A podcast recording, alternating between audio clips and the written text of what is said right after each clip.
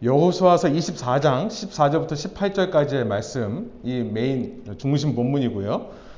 어, 또 교육부와 함께 나누는 본, 본문은 마가복음 16장입니다.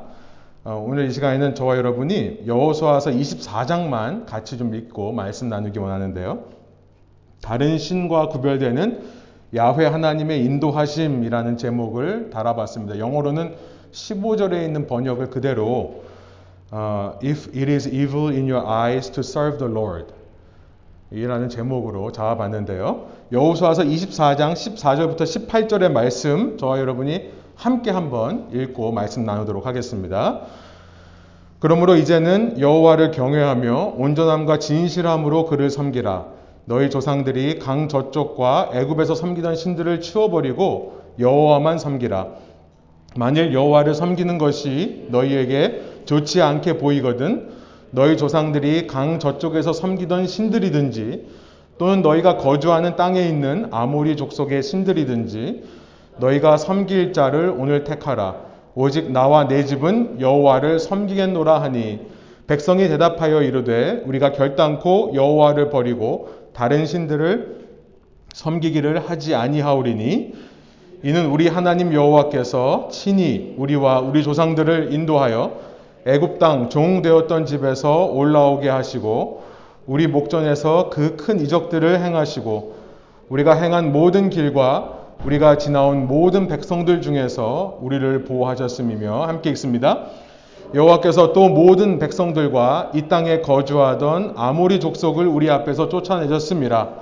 그러므로 우리도 여호와를 섬기리니 그는 우리 하나님이시니이다 하니라. 아멘. 예, 저희 가족은 기도해 주셔서 별 문제 없이 잘 지내, 지나갔습니다. 오늘 아침에 어, 저희 이제 아이들부터 먼저 음성이 되기 시작했고요. 지난 주간에. 그다음에 제가 음성이었다가 아내가 계속 양성 반응이 나왔는데요. 오늘 아침에 다 음성 반응이 나왔고요. 근데 이제 이렇게 마스크를 쓰고 하니까 좀 찬양하는데 좀 숨이 차서 예, 이게 좀 그런 후유증이 남아 있는지 예, 좀 숨이 좀 차긴 합니다.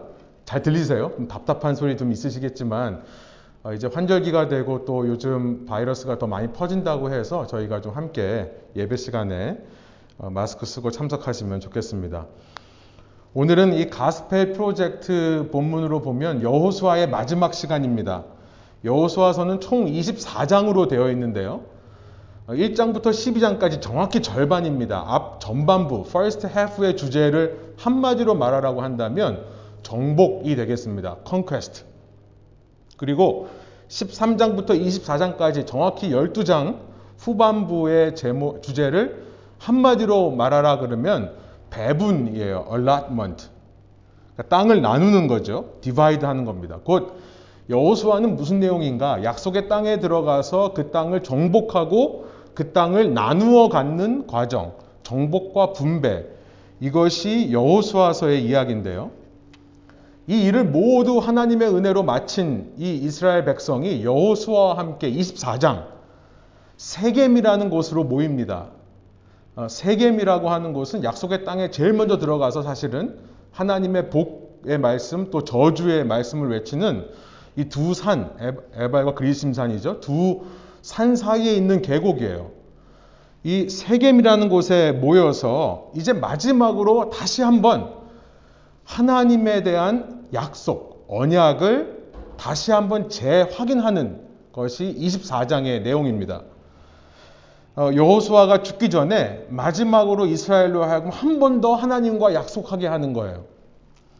이 여호수아는 24장에 보면 이 백성들을 모아놓고 아브라함서부터 시작해서 하나님이 어떻게 우리들을 이끌어 오셨는가를 생각해 보라는 질문을 먼저 던집니다. 아브라함, 이삭, 야곱, 그리고 이집트에서 종살이 할 때 모세를 보내셨던 하나님. 어떻게 이스라엘을 이제까지 하나님께서 이끄셨는지를 되짚어 보라라고 얘기합니다. 특별히 여호수아가 살면서 직접 경험했던 일들이 있죠. 이 이집트에 재앙을 내리셨던 일, 그리고 홍해를 건너게 하셨던 일, 또 이 약속의 땅에 들어와서 여리고로 시작해서 수많은 이 민족들을 정복하게 하신 사건들. 아모리 족속을 이기게 하시고 모압 족속의 발람이라는 사람이 저주했음에도 불구하고 하나님께서 지키셨던 일들. 이렇게 모든 지금까지 역사를 되짚어 보면서 하나님께서 우리를 어떻게 인도하여 내시는지를 잊지 말고 기억하며 꼭 마음의 색이라 그의 생의 마지막에 백성들에게 호소하는 장면입니다. 이 모든 역사를 상기시킨 이후에 이렇게 이야기합니다. 그러므로 14절이에요. 그러므로 이제는 여호와를 경외하며 온전함과 진실함으로 그를 섬기라. 너희의 조상들이 강 저쪽과 애굽에서 섬기던 신들을 치워버리고 여호와만 섬기라. 만일 여호와를 섬기는 것이 너에게 좋지 않게 보이거든 너희 조상들이 강 저쪽에서 섬기는 신들이든지 혹은 너희가 거주하는 땅에 있는 아모리 족속의 신들이든지 이 가나안 족속의 신들이든지 이렇게 말합니다. 너희가 섬길 자를 오늘 택하라. 오직 나와 내 집은 여호와를 섬기겠노라 하니. 저는 여호수아 하면 떠오르는 말씀이 바로 이것입니다. 그의 생애 마지막에 한 말씀이에요. 사실 여호수아가 많은 일을 했는데요. 이 위대한 이야기를 마지막에 가서 이렇게 외칩니다. 여러분, 아직 우리는 늦지 않았습니다. 아직 늦지 않았어요. 우리 요즘 100세 시대라고 하거든요. 여러분 아직 앞길이 많이 남아 계십니다. 남아 계신 여러분의 앞길에 인생의 후손들이 기억할 믿음의 한마디 충분히 남기실 수 있으리라 믿습니다. 저는 이 말씀을 읽으면서 여호수아의 확고하고도 담대한 신앙이 느껴집니다. 그는 진실로 사람의 눈치를 보는 사람이 아니었고요. 하나님을 진심으로 경외하고 하나님만 섬기기로 작정한 사람이라는 것을 이 말씀을 통해 느낄 수 있습니다. 여호수아가 하는 말이 뭡니까? 너희가 택하라라는 말씀이에요. 너희가 택하라. 사실 우리가 생각해 보면 놀라운 말씀이 아닐 수 없습니다. 무슨 말씀을 하는 거냐면 하나님은 아쉬울 게 없어 얘들아 이렇게 말씀하는 거예요. 하나님은 아쉬울 게 없다는 거예요. 여러분 하나님은 그 자체로 완전하시고 영광스러운 분이신 줄로 믿습니다. 하나님의 백성이 하나님을 따르지 않는다고 해도 그에게는 아무런 부족함이 없는 분이라는 사실이에요. 이 이스라엘 역사를 보면서 묻지 않을 수가 없습니다.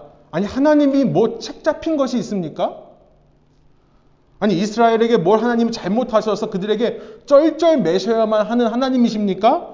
여러분, 우리가 이스라엘 역사를 읽어보면 그런 인상을 받지 않습니까? 뭔가 하나님이 뭔가를 잘못해서 뭔가를 해줘야 되는 하나님인 것처럼. 아니, 하나님이 이렇게 말 안 듣는 백성을 왜 끝까지 기다리고 참아 주셔야만 될까요? 하나님이니까 책임을 다하셔야죠. 이렇게 말할 수 있겠죠? 여러분, 상대가 책임을 다하지 않는데도 하나님은 책임을 다하셔야 되는 겁니까?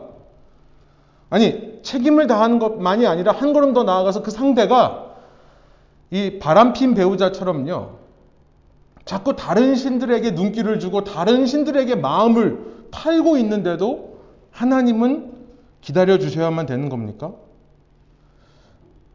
문득 이런 생각이 들었습니다. 오늘 우리도 이런 생활을, 이런 신앙생활을 하고 있는 것이 아닌가. 뭔가 하나님이 자꾸 모자라서 우리의 찬양을 받으셔야 되는 것처럼. 아, 옛다.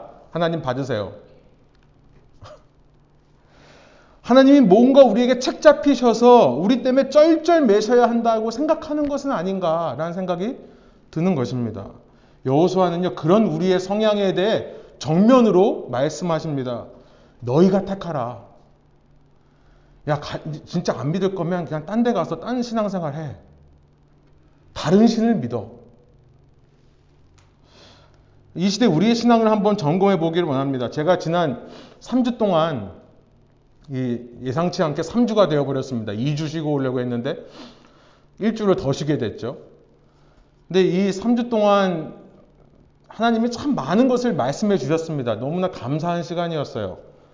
바쁘디, 바쁘게 살던 삶을 잠깐 쉬고 돌아와 보니 많은 것이 보였습니다. 그런데 그 중에 하나가 뭐였냐면 제 속에 뭐가 잘못되어 있는지를 말씀하시는데요. 바로 오늘 본문의 메시지였습니다. 이 개척부터 시작해서 지금까지 왔던 일들을 쭉 이렇게 회상하는 기회들이 참 많이 있었습니다. 왜냐하면 이렇게 우리 제가 처형 이제 형님을 처음 뵀는데요. 어, 자꾸 물어보세요. 어쩌다가 이렇게 교회 신학, 그러니까 신학을 했고 어쩌다가 사역자의 길을 걸어갔고 어쩌다 교회를 개척하게 됐는지를 계속 물어보세요. 오랜만에 친구를 만났는데 그 친구와의 대화에서도 계속해서 그렇게 어, 묻는 것이 있어서 제가 어쩔 수 없이 돌아보게 된 것이 있었습니다만 아니 그 전에 내가 왜 목회자가 되기로 했던가에 대해서 다시 한번 돌아보는 시간이 있었습니다. 돌이켜 보니까 제가 신학교에 가겠다라고 결정을 하고 실제로 가기까지는 1년이라는 기다림의 세월이 있었습니다. 마음은 이미 주님께 헌신했는데 나아가지를 못하는 상황이었어요. 하나님께서 못 가게 막으시는 것 같다는 느낌이 들 때였습니다. 저는 그 1년이 그때 당시에는 참 너무나 길게 느껴졌습니다.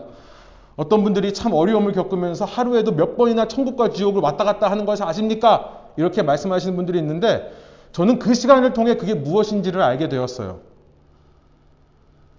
그 후에 이게 1년이 지나면서 그 힘든 시간을 기다림의 시간, 초조함의 시간, 조급함의 시간을 지내면서 그런데 제 마음 속에요. 하나님의 부르심에 대한 새로운 생각들이 생각, 생겨나기 시작했습니다. 흔히 목회의 길을 간다고 할 때 대부분 이렇게 생각해요. 내가 세상의 길을 갈 수 있는데 이거 포기하고 주님을 위해 헌신하겠습니다. 이런 고백을 많이 합니다. 저도 그랬어요. 그런데 이 1년이라는 시간이 지나면서 아, 이건 아니구나라는 생각이 들기 시작했습니다. 그것은 참 교만한 생각이고 얕은 헌신이구나라는 생각이 들었어요. 내가 세상에서 잘 나가는 삶을 포기하고 주님을 위해 헌신한다고 해서 그 주님이 더 영광 받으실 것이 없는 겁니다. 하나님이 그렇게 물으시는데 할 말이 없더라고요. 네가 헌신한다고 나에게 무슨 유익이 더해지겠느냐? 예, 사실 좀 빈정상합니다. 그 얘기 직접 들으면. 근데 그런 마음이 드는데 정말 할 말이 없더라고요. 그래서 제 고백이 바뀌기 시작했습니다. 하나님, 주님은 아쉬울 것이 없는 분이 맞습니다. 그런데 제가 아쉬워요. 제가 아쉬워서 그래요. 제가 살면서 언제 살아있냐라고 느끼는 순간들을 생각해 보니까 어, 하나님 살아있다고 느끼는 순간이 우리 청년들하고 같이 제가 청년 때였는데요. 청년들하고 같이 저희 신혼집에 모여가지고 같이 말씀 묵상한 거 쉐어한다고 쉐어할 때 누군가 만나가지고 1대1 제자 양육하면서 그렇게 신날 수가 없었습니다. 아니, 너무 신나는 일 주님 그냥 해주시게 하면 안 돼요? 하게 해주시면 안 돼요? 이렇게 변하더라고요.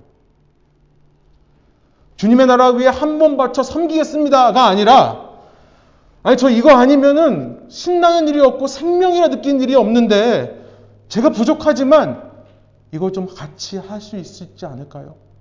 해주시게 하시면 안 될까요?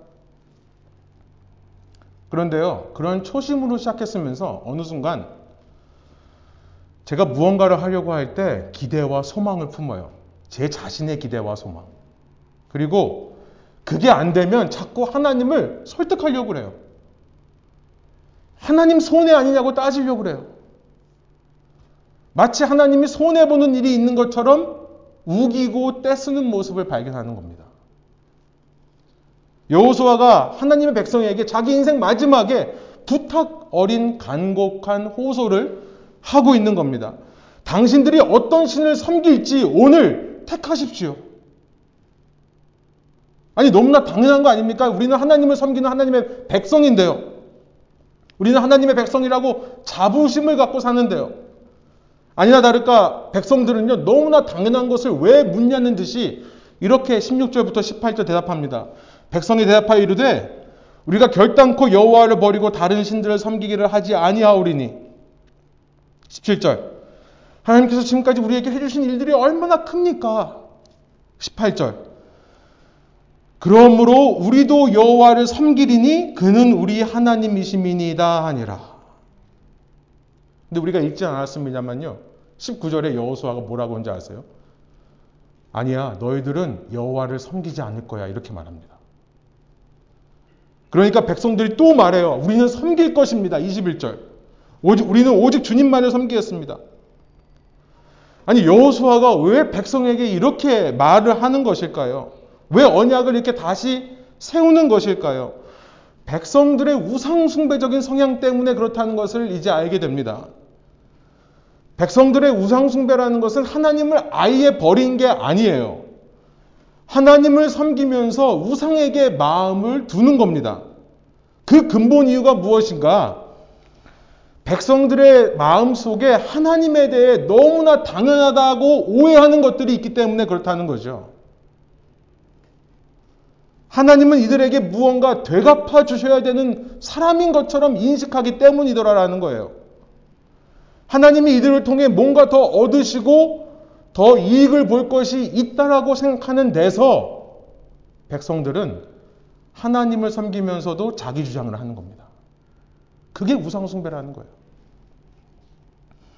하나님은 아쉬운 것이 없다는 것을 여호수아는 꼭 짚어주기를 원하는 것 같습니다.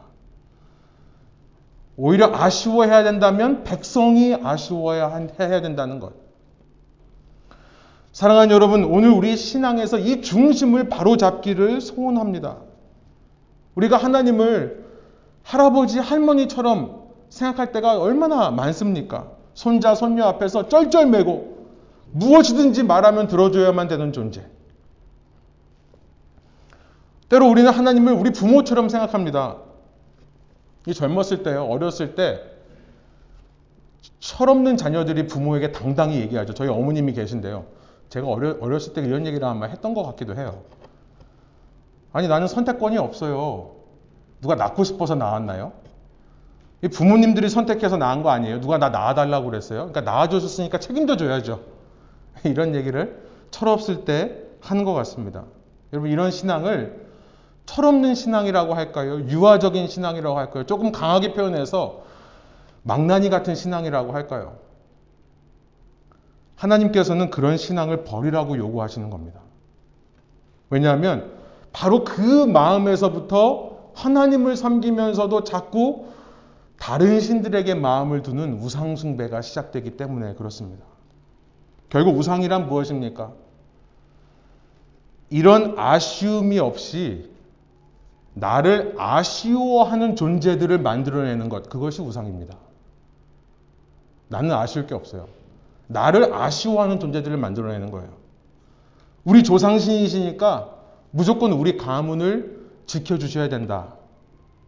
아니면 어떤 것을 아쉬워하게끔 거래를 합니다. 내가 이렇게 당신에게 열심으로 재물을 바치고 이렇게 열심히 예배드리고 제사드리니까 나를 기억해 주셔야 된다. 나를 기억해 주실 뿐만 아니라 내가 원하는 무언가를 떨어뜨려, 떨어뜨려 주셔야 된다. 110년 평생 동안 이스라엘과 함께 살아왔던 여호수아가 어찌 백성 속에 자리 잡은 자리 잡고 있는 이런 우상 숭배자적인 모습을 모르겠습니까? 그 태도를 버리지 않는 한 약속의 땅에 들어가서 아무리 정복하고 땅을 분배받는다 하더라도 오래 정착해 살 수 없음을 여호수아가 알기 때문에 죽기 직전에 이렇게 끈질기게 다시 한번 언약의 고백을 받아내려고 하는 것이 아니겠습니까? 하나님께서는 아쉬울 게 전혀 없으니 당신들이 진정으로 자유와 기쁨과 참된 평안의 삶을 원한다면 주님을 택하고 주님만을 섬기십시오. 우상숭배자적인 신앙을 뽑아내야 합니다. 그래야 우리는 참으로 하나님을 신뢰할 수 있게 돼요. 그리고 하나님께서 인도하시는 길을 그제서야 걸어갈 수 있게 되는 겁니다. 제가 오늘 설교의 제목을요. 다른 신과 구별되는 야훼 하나님의 인도하심이라고 정했는데요. 왜냐하면 하나님은 우리 속에 참 신앙의 자세를 회복하시기 위해 다른 신들이 인도하는 길로 우리를 인도하시지 않기 때문에 그렇습니다. 참 신앙의 자세를 회복하기 위해 다른 신들이 인도하는 길로 우리를 인도하시지 않는다는 거예요. 아내와 함께 참 많은 이야기를 하는 시간들이 있어서 감사했는데요. 저희가 대화를 하면서 지금까지 사역 길을 사역을 돌아보면서 참 많이 반복하게 되는 단어가 죄송합니다. 자꾸 제 부족한 얘기를 해서요. 이 낭떠러지라는 단어였어요. 낭떠러지 같다라고 느낄 때가 참 많이 있었습니다. 솔직히. 어, 한 해 한 해 하나님께서 왜 낭떠러지로만 우리를 인도하시는가? 그리고 낭떠러지 앞에 서서도요. 이젠 더 이상 밀리면 떨어질 것 같은데 떨어지진 않아요. 떨어지진 않는데 더 밀리면 공간이 없을 줄 알았는데 더 밀려서 더 나가요. 왜 이런 삶을 매년 살아야 될까 라는 이야기를 참 많이 했습니다. 저희 부부가요. 그래서 하나님이 참 야속하다라고 느껴지기도 했습니다. 솔직히. 왜 이렇게 힘들게 사역하고 살아야 되느냐. 그런데요. 여러분 본문에서 언급된 성경의 인물들을 다시 한번 생각해 보십시오. 어느 하나 낭떠러지로 몰리지 않은 사람이 없습니다. 아브라함. 아니, 바벨의 땅 우르라는 도시에서 당시 거대 도시입니다. 거기서 정착해서 잘 사는 가정을 갑자기 무작정 떠나라고 하셨던 하나님. 그 약속의 땅에 가서 아무도 연고도 없고 아무런 관계도 없는 곳에 가서 열심히 사는데요. 자식이 없어요. 늙도록 자식이 없던 정말 그 낭떠러지 끝까지 몰고 가시다가 마지막에 얻은 아들을 제물로 바치래요. 이삭은 어떻습니까? 어려서부터 낭떠러지의 삶으로 시작했죠. 하나밖에 없는 아버지가 자기를 죽이려고 했으니까요. 그 아버지 밑에서 성장했던 이삭, 그는 평생 우물 파며 떠돌이 생활을 했습니다. 야곱은 어떻습니까? 야곱의 고생은 말할 것도 없죠. 야복 강가라고 하는 낭떠러지로 몰고 가신 하나님. 결국 다리를 절어야 되는 상황까지 가야만 하는 야곱. 야곱이 후에 이집트 왕 바로를 만나서 이런 얘기를 합니다. 제가 평생 정말 험한 인생 살았습니다. 모세는 또 어떻습니까? 80세가 될, 될 때까지요. 이럴 타한 업적도 없는 거예요. 광야에서 무명의 실패자로 사는 낭떠러지의 길을 가고 있었습니다. 이집트에서 탈출한 백성은 어떻습니까? 홍해라는 낭떠러지로 가요. 40년 동안 헤매는 광야라는 낭떠러지의 생활을 갑니다. 왜 하나님은 이렇게 다른 신들과는 다른 길로 당신의 백성을 인도하실까요? 다른 신들은요, 언제나 부귀 영화를 약속합니다. 인간의 욕심이 투영된 그들이기 때문에 아쉬운 게 많은 그들이기 때문에 인간이 원하는 대로 삶을 약속해줘요. 근데 그러고 보면 하나님은 성경의 인물들을 거의 대부분 하나같이 다 낭떠러지로 몰고 가시는 분입니다. 가만히 보면요. 그러고 보면 무슨 사실을 알게 되냐면 여러분 성경의 인물 중에 애초부터 하나님의 계시를 받고 하나님의 뜻을 알아서 애초부터 준비해서 그 하나님이 원하시는 방향으로 조금의 흔들림 없이 직진하여 걸어간 인생은 전혀 없다는 것을 알게 돼요. 우리는 그런 사람이 되고자 참 많은 이야기를 하죠. 비전을 받고 소명을 듣고 그 길을 준비하여 최선으로 직진해 나가는 삶을 꿈꾸지만요. 성경에 그런 인물이 없습니다. 우리가 요즘 대사로니까를 묵상하는데요. 그 유명한 사도 바울 어떻습니까? 하나님의 뜻을 분별해서 사역의 방향을 정하고 그 목표를 이루기 위해 최선을 다해서 준비하여 나갔습니까? 전혀 아닙니다.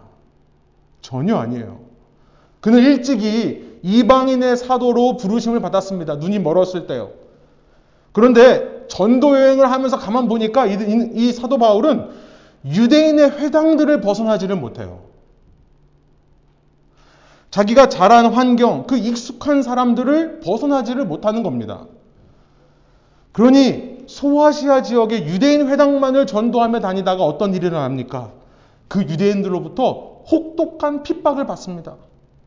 그가 얼마나 낭떠러지로 몰리는가를 보면 돌에 맞아 죽었다 살아나기까지 해요. 정말 낭떠러지 끝에 끝으로 몰고 가신 하나님. 그런 그가 소아시아에서 그 모든 전도의 문이 막혔더라라고 기록합니다. 성경은요.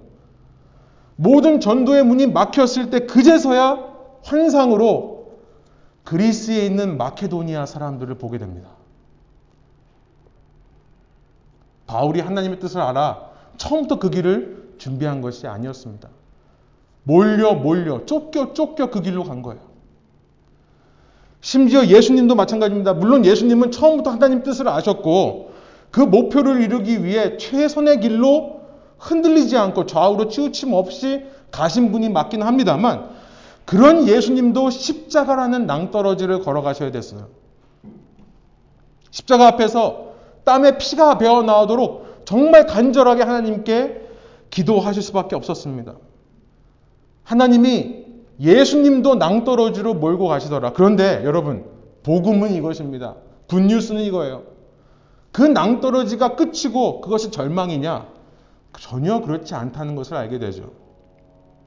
마가복음 16장으로 가보면요. 예수님께서 십자가에서 죽으시고 나서 3일째 되는 안식 후 첫날 예수님을 따르던 여인들이 세 명의 여인들이 예수님을 장사하기 위해 예수님의 무덤가로 나오는 장면이 마가복음 맨 마지막 장 16장의 내용입니다. 그들은 향료를 준비해 왔습니다. 이제 썩어져서 냄새가 나기 시작하는 예수님의 몸을 상상하며 그 냄새를 나지 않게 몸에 바르려고 향료를 들고 가는 그 여인들의 고민은 한 가지였습니다. 우리가 예수님의 시신에 향료를 발라야 되는데 그 무덤을 막고 있는 돌을 어떻게 옮길까라는 질문이었어요. 그 고민만 하며 갑니다. 그들의 머릿속에는 주님께서 그 전에 그렇게 내가 3일 만에 살아나리라 말씀하셨는데도 믿지 못하는 마음으로 가는 겁니다. 그들은 십자가가 끝인 줄로 알았어요. 그런데 무덤에 도착해 보니 돌이 굴러져 있습니다. 그리고 그 안에 한 남자가 있는 것을 보게 됩니다. 마가복음 16장 6절에서부터 8절이에요. 그가 그 서 있는 남자가 이렇게 말합니다. 세 번역이에요. 놀라지 마시오. 그대들은 십자가에 못 박히신 나사렛 사람 예수를 찾고 있지만 그는 살아나셨어. 그는 여기에 계시지 않소. 보시오. 그를 안장했던 곳이요. 그러니 그러니 그대들은 가서 그의 제자들과 베드로에게 말하기를 그는 그들보다 먼저 갈릴리로 가실 것이니 그가 그들에게 말씀하신 대로 그들은 거기에서 그를 볼 것이라고 하시오.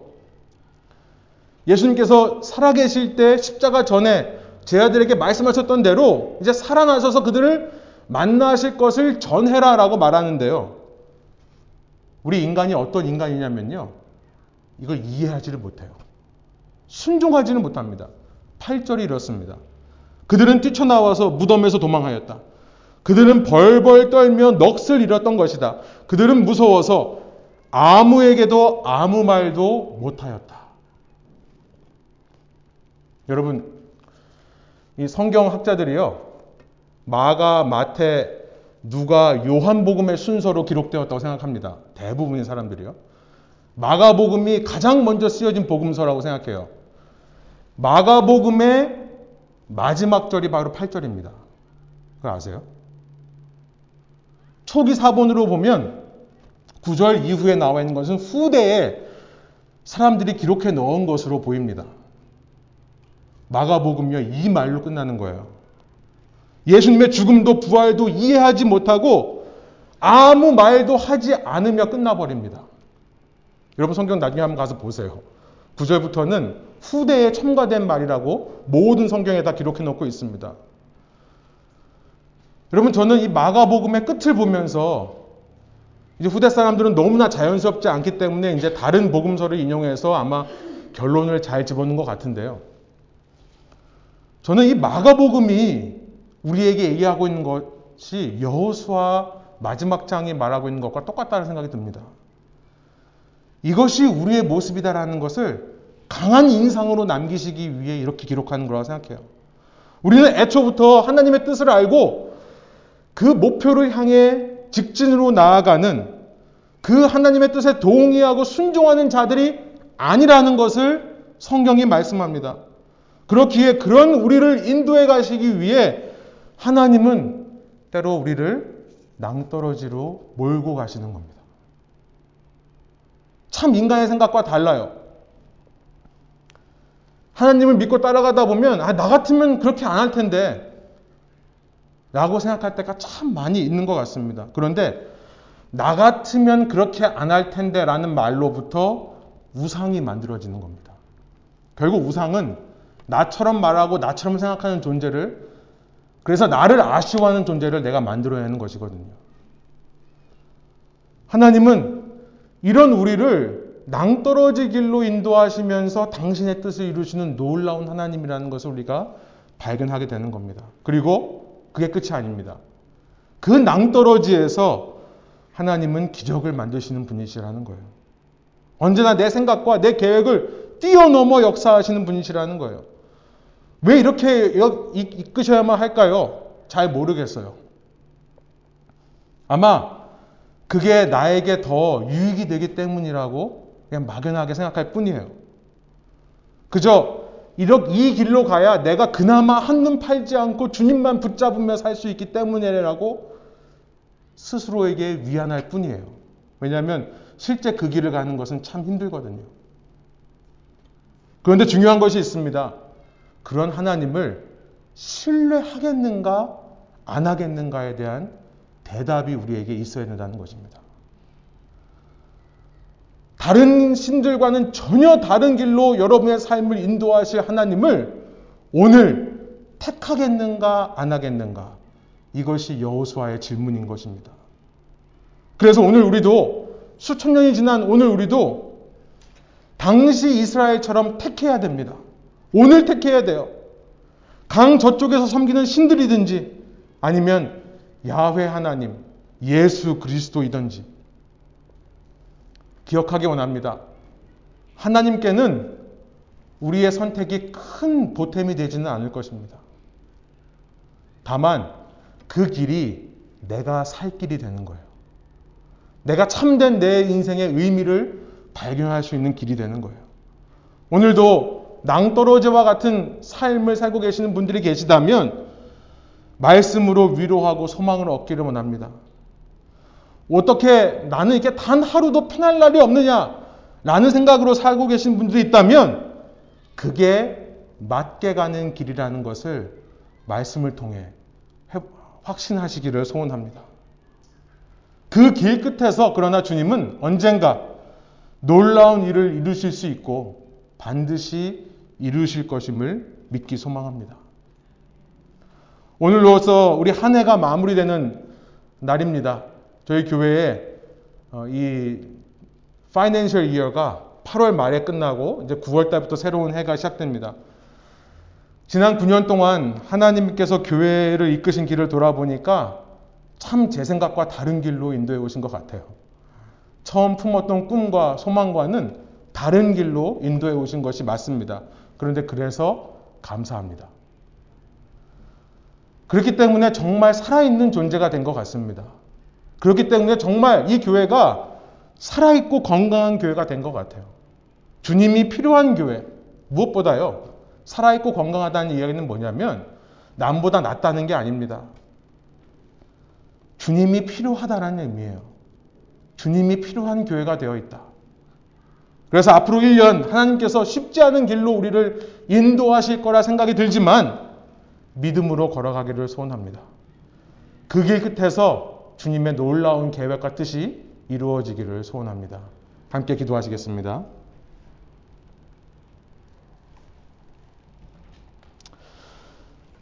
하나님 이 시간 인도하여 주셔서 저희가 말씀을 통해 주님의 음성을 듣게 해주셔서 감사합니다. 하나님 주님께서는 우리가 기대하지 않은 길로 때로 우리가 예상하지 않는 길로 우리를 인도하실 때가 있습니다. 우리의 삶을 보면 주님께서 정말 우리를 낭떠러지로 몰고 가시는 것이 아닌가 생각이 들 때도 참 많이 있습니다.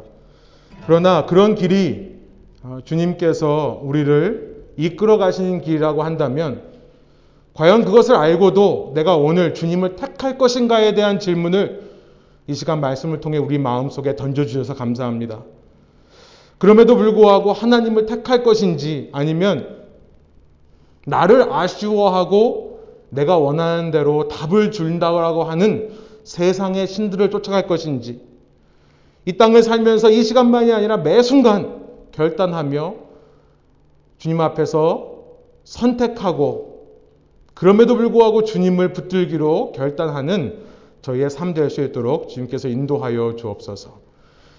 여호수아의 110년 인생을 마무리하는 이 질문이 저희의 삶의 평생 동안 잊혀지지 않고 기억되게 하여 주시고 그래서 마지막 날 주님을 배울 때에 기쁨으로 감사로 주님께서 모든 일을 이루셨다라고 하는 고백으로 주님을 맞을 수 있는 주님 백성 되게 하여 주옵소서.